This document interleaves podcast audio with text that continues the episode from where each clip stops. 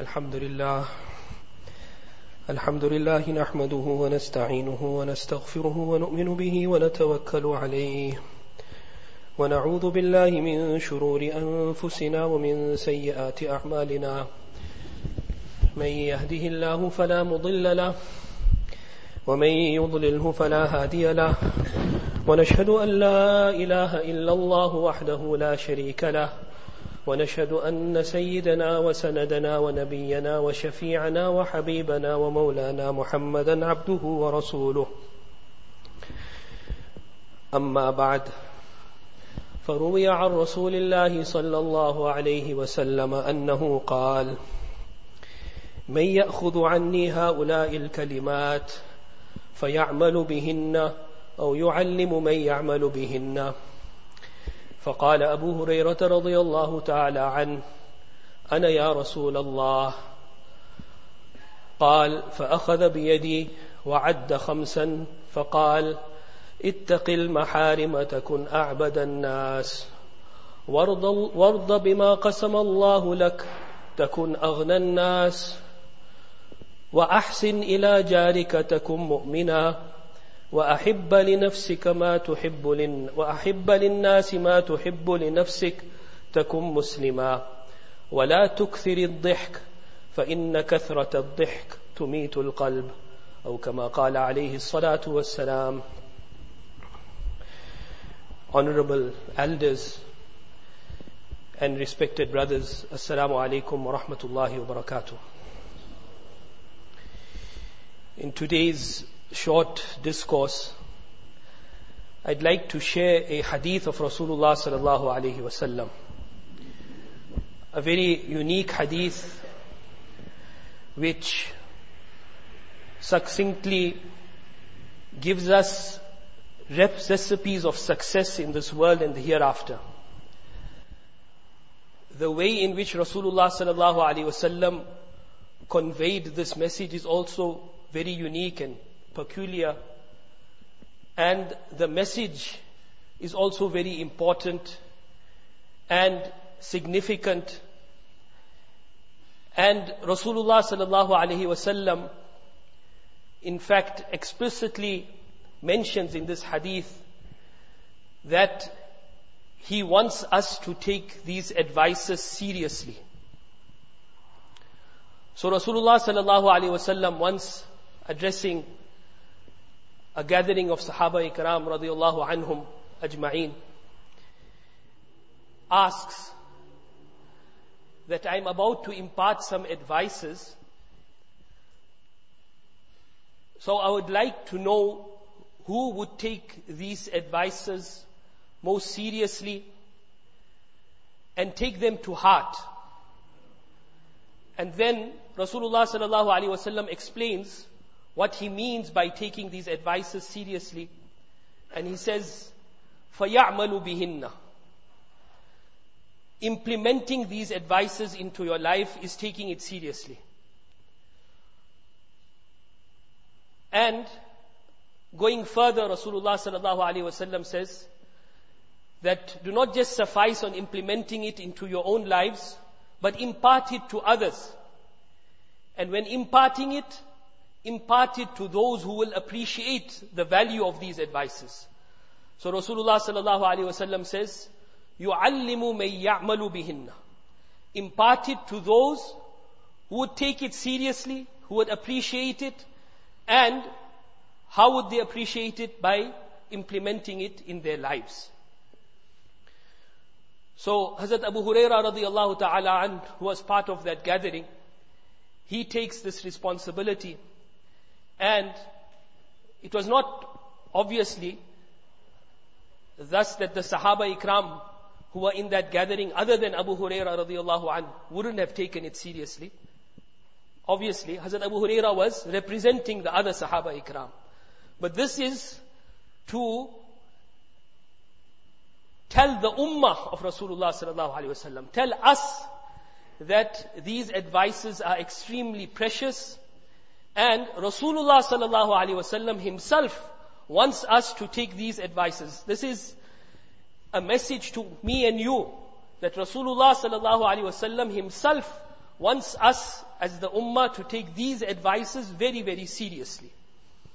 So Hazrat Abu Huraira radiallahu ta'ala an presents himself and says, O Rasulullah, I would comply. I would take these advices very seriously and impart it to those who would take them very seriously by implementing them in their lives. So Rasulullah sallallahu wasallam takes Hazrat Abu Huraira radiallahu ta'ala an by the hand. Again, reiterating the importance and the value of these advices. So Rasulullah sallallahu wasallam then counts five sentences. And they are not just sentences, they are oceans of meaning. If we just take them to heart and implement them in our lives, may Allah subhanahu wa ta'ala grant me and all of us the tawfiq of implementing these advices into our lives. Rasulullah sallallahu alaihi wasallam first mentions, ittaqil maharim takun a'badan nas. O Abu Huraira, stay away from that which Allah has prohibited. And you would be regarded as a'budun nas. The person whose ibadah is most appreciated by Allah subhanahu wa ta'ala. Now, before we understand and appreciate this advice, we need to take one step back and contextualize this advice. We all know that we haven't come into this earth in vain. We all appreciate that fact. We all also appreciate the fact that we haven't come into this earth and we haven't been given this existence on our own will and accord. It is Allah subhanahu wa ta'ala who chose us to send us to this earth. And obviously Allah subhanahu wa ta'ala sent us for a mission to accomplish. He didn't send us on this earth for no reason. Wal-iyadu billah. As Muslims we all appreciate that. And what is the purpose of our existence? We don't have to, alhamdulillah, dabble like how the non-Muslims have to dabble with this question. And sometimes the answer is that no, it is to accumulate wealth. Sometimes the answer is that no, wealth is also a materialistic type of objective of existence. So it is to gain happiness in this earth. And sometimes it is no, not just happiness. We need to impact the lives of others. And there are various research organizations that take this topic and delve into it deeply. But none of their research is conclusive and none of it is satisfactory The creator of our lives, the being that gave us existence and chose us to be existent on this planet, he himself spells out the purpose of our existence on this planet in very unambiguous terms and says, وَمَا خَلَقْتُ الْجِنَّ وَالْإِنسَ إِلَّا لِيَعْبُدُونَ The purpose of our existence is ibadah. Now ibadah sometimes is loosely translated as worship. And it is uh, fair enough, it is one aspect of ibadah, is worship, our salah, zakah, hajj, fasting, that are, those are all aspects and elements and very important elements of ibadah. But ibadah is a much more deep and wide term in the Arabic language. It basically refers to living your life in submission to Allah subhanahu wa ta'ala. So whether we are in the masjid, we have to be engaged in, in the ibadah that that occasion demands. And that is showing your submission via salah and the other acts of the masjid. If we are in our business places, then we engage in ibadah that is demanded by that occasion. In other words, engaging in transactions which are ethical and which are not in contradiction with the sharia.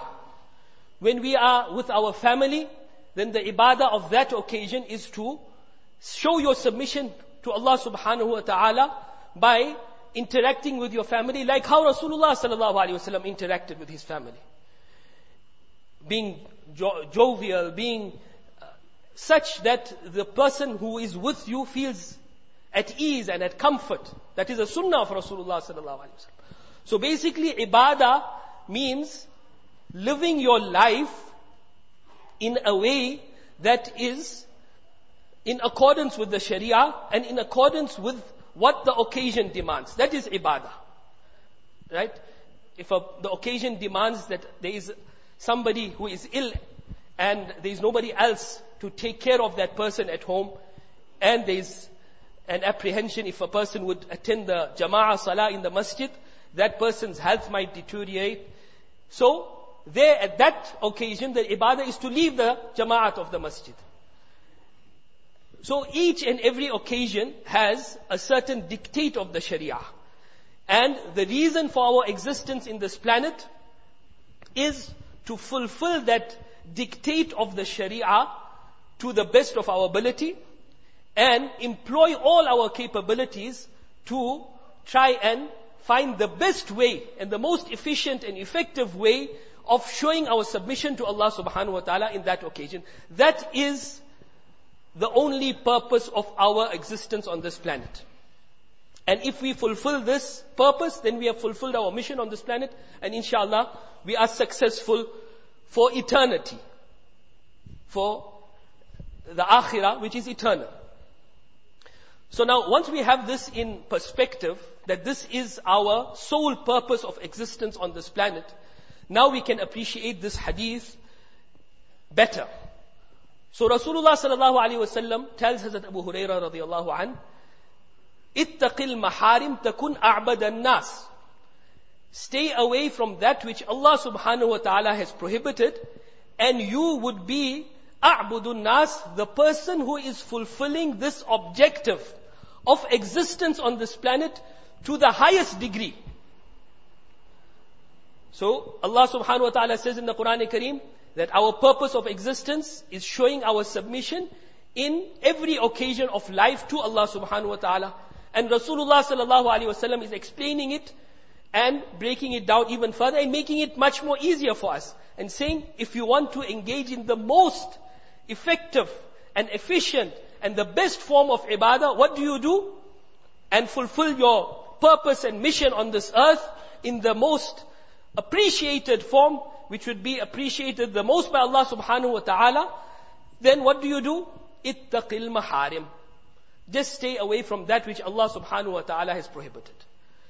So, it is not a prerequisite to be regarded as a wali of Allah and a'budun nas, the, the, the best of those who engage in ibadah. It is not a prerequisite to engage in too much of excessive nafil salah, although if a person has the tawfiq, then it's a great ni'mah of Allah subhanahu wa ta'ala. But that's not the criteria.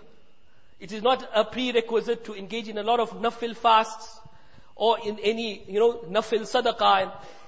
It is a great ni'mah. If a person has the tawfiq, then he must engage in those ibadah with the shukr of Allah subhanahu wa ta'ala on that tawfiq. But it is not a prerequisite. What Allah wants to see from us is how much of inconvenience we tolerate for Allah's sake. And how do we tolerate that inconvenience? When there is a desire to go against the command of Allah. When there is an inconvenience that needs to be tolerated in order to suppress our desires that are not in accordance with the Sharia, then we tolerate that inconvenience and we show our submission to Allah subhanahu wa ta'ala by tolerating that inconvenience. Even in our normal interactions, with people, normally we want, when we want to gauge how loyal a friend is or how loyal another person is to you who claims to be your friend, you, you wait for an occasion, whether you do it consciously or unconsciously, but this is human nature. You wait for an occasion in which to test that person, that person has to tolerate some inconvenience for you to come out of a problem, for example. Right? If that person is sincere in his friendship, he will tolerate that inconvenience for your sake. And then you would appreciate his friendship and then you would realize that no, this person is sincere. Similar, with Allah subhanahu wa ta'ala, Allah wants to see how loyal we are. Allah knows, obviously, but this is His system. How loyal we are by seeing how much we are prepared to tolerate inconvenience and difficulty for His sake. And that is when we stay away from sins, when we stay away from that which is haram, even though our desires want otherwise. So Allah again in the Quran Kareem says, أَلَا إِنَّ أَوْلِيَاءَ اللَّهِ لَا خَوْفٌ عَلَيْهِمْ وَلَا هُمْ يَحْزَنُونَ الَّذِينَ آمَنُوا وَكَانُوا يَتَّقُونَ Allah defines who are His friends in this ayah. He doesn't say that those who read a lot of nafil salah, who engage in a lot of nafil fasting, although those are great ibadat and they are in their place and a person who is able to, he must engage in them. And this is tawfiq of Allah subhanahu wa ta'ala. But the criterion is what? Those alladhina amanu wa kanu yattaqun. Those who have believed in Allah subhanahu wa ta'ala, obviously belief is the utmost and the foremost uh, requirement. But wa kanu yattaqun. Those who adopt taqwa, those who adopt Allah consciousness. And what is Allah consciousness? To be conscious of what displeases Allah subhanahu wa ta'ala in a certain situation and occasion and to stay away from that. So that is the highest form of ibadah and Rasulullah sallallahu alaihi wasallam gives us the certificate that if a person stays away from haram, then in the eye of Allah subhanahu wa ta'ala, he is the person who has fulfilled his objective of existence on this earth to the highest degree. Ittaqil maharim takun a'bad nas. The second advice of Rasulullah sallallahu alaihi wasallam, which Rasulullah sallallahu alaihi wasallam himself wants us to take very seriously and to implement in our lives. He says, وَرْضَ اللَّهُ بِمَا قَسَمَ لَكَ تَكُنْ أَغْنَى النَّاسِ وَرْضَ بِمَا قَسَمَ اللَّهُ لَكَ تَكُنْ أَغْنَى النَّاسِ Be pleased and happy and content and satisfied at heart with what Allah subhanahu wa ta'ala has allocated for you. The word he used here is bima qasam Allahu lak. The word, Allah has allocated to you in the taqdeer. You would be the most rich of people. Takun aghna nas. Again, Rasulullah sallallahu alaihi wasallam is spelling out the criteria of being regarded as rich and wealthy. Very outwardly counterintuitive. We regard a person to have, to be wealthy when he has a lot of bank balance. Or when he has a lot of material wealth.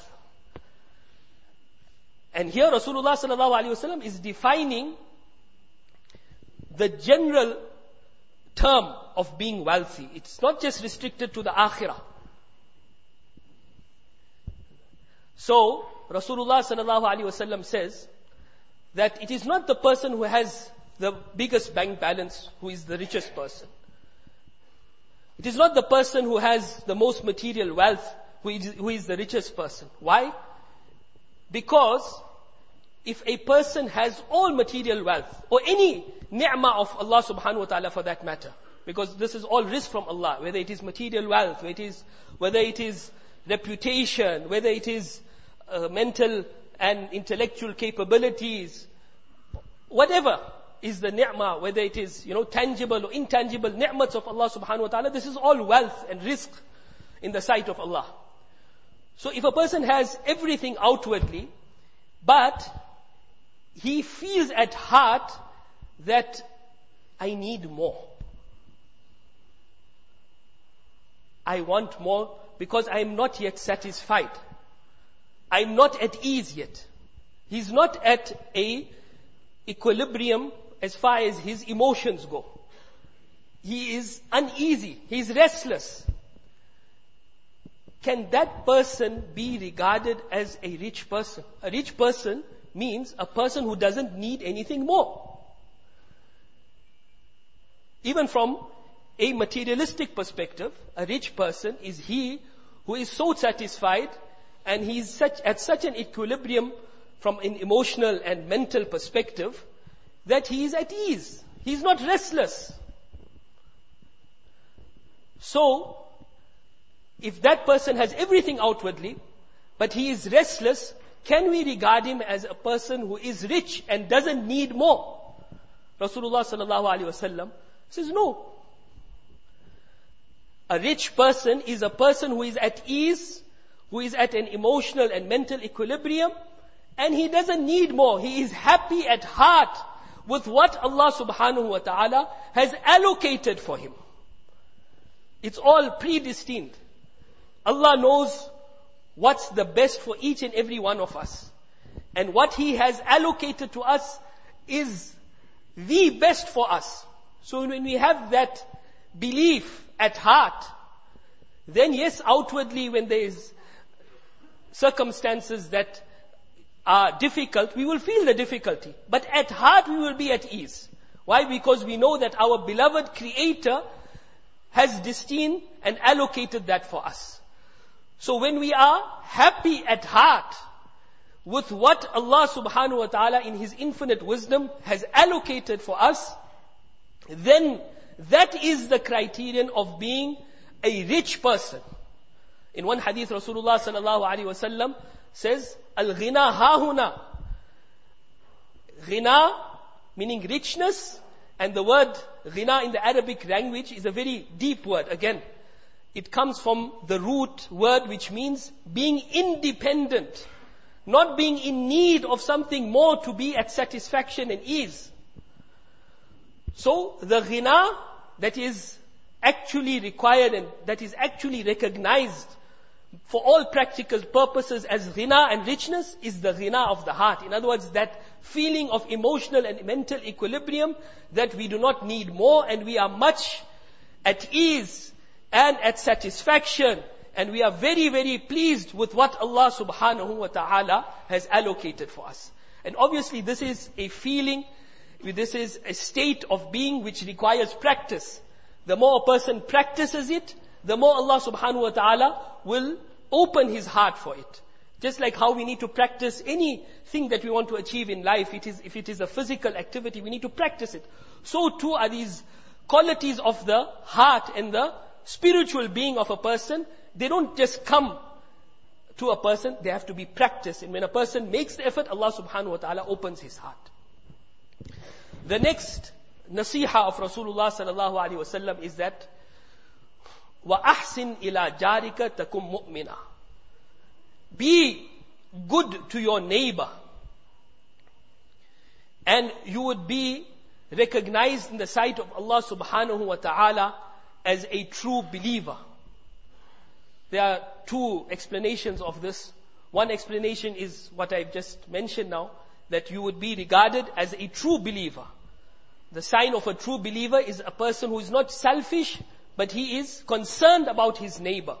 And typically, the neighbor would include a person who has his residence next to your residence or close in your locality. That is a neighbor, typically. But the meaning of the hadith could be extended to a neighbor in, in any sort of occasion. When we sit together in a gathering, the per- people who are around us are our neighbors for that particular time. So we need to make sure that our demeanor is such that it doesn't cause anybody any inconvenience. And what is the certificate that we get for this? This is the certificate from Rasulullah sallallahu alaihi wasallam of having true iman, true faith in Allah subhanahu wa ta'ala. Another explanation of this sentence that the muhaddithin mention is that Rasulullah sallallahu alaihi wasallam says in a hadith that لا لا يؤمن أحدكم حتى يأمن حتى يأمن جاره بوائقه that a person will not acquire the true iman in Allah subhanahu wa ta'ala until his neighbor is not safe from his inconvenience, to put it in simple terms, from his, from him causing them difficulty and inconvenience.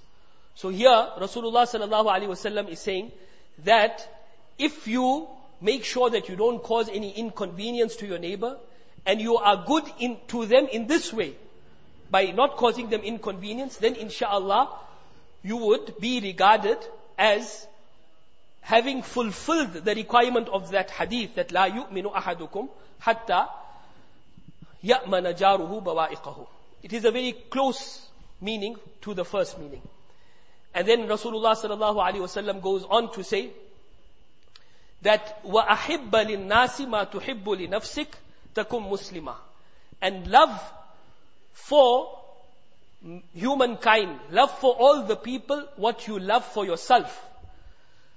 This is a sign of a true Muslim. You will get the essence and the true quality of Islam if you do this. So again, a very, very profound statement. This statement itself requires a lot of detail, but just if we take that amount to heart, that we be such that we love for others what we love for ourselves. This whole, this earth would become a Jannah if everybody just interacts with other people in this manner. May Allah subhanahu wa ta'ala grant us the tawfiq. The last sentence of Rasulullah sallallahu alayhi wasallam is وَلَا تُكْثِرِ الضِّحْكَ فَإِنَّ كَثْرَةَ الضِّحْكَ تُمِيتُ الْقَلْبِ That do not engage in excessive laughter. Now here laughter means that laughter which is void of the remembrance of Allah subhanahu wa ta'ala. Void such that a person is not concerned whether he is speaking the truth or speaking other than that, and he's just engaged in making people laugh or laughing, and he's not engaged, worried at all about the ahkam of Allah subhanahu wa ta'ala, such laughter is reprehensible in the Sharia, not the normal laughter. And if a person engages in excessive laughter of this nature, Rasulullah sallallahu alaihi wasallam says it actually causes the spiritual heart of a person to die. And that person then doesn't take any effect from the nasa'ih, from the, the guidance of the Quran and Sunnah. This was the last uh, nasiha of Rasulullah sallallahu alaihi wasallam in this very profound hadith. May Allah subhanahu wa ta'ala grant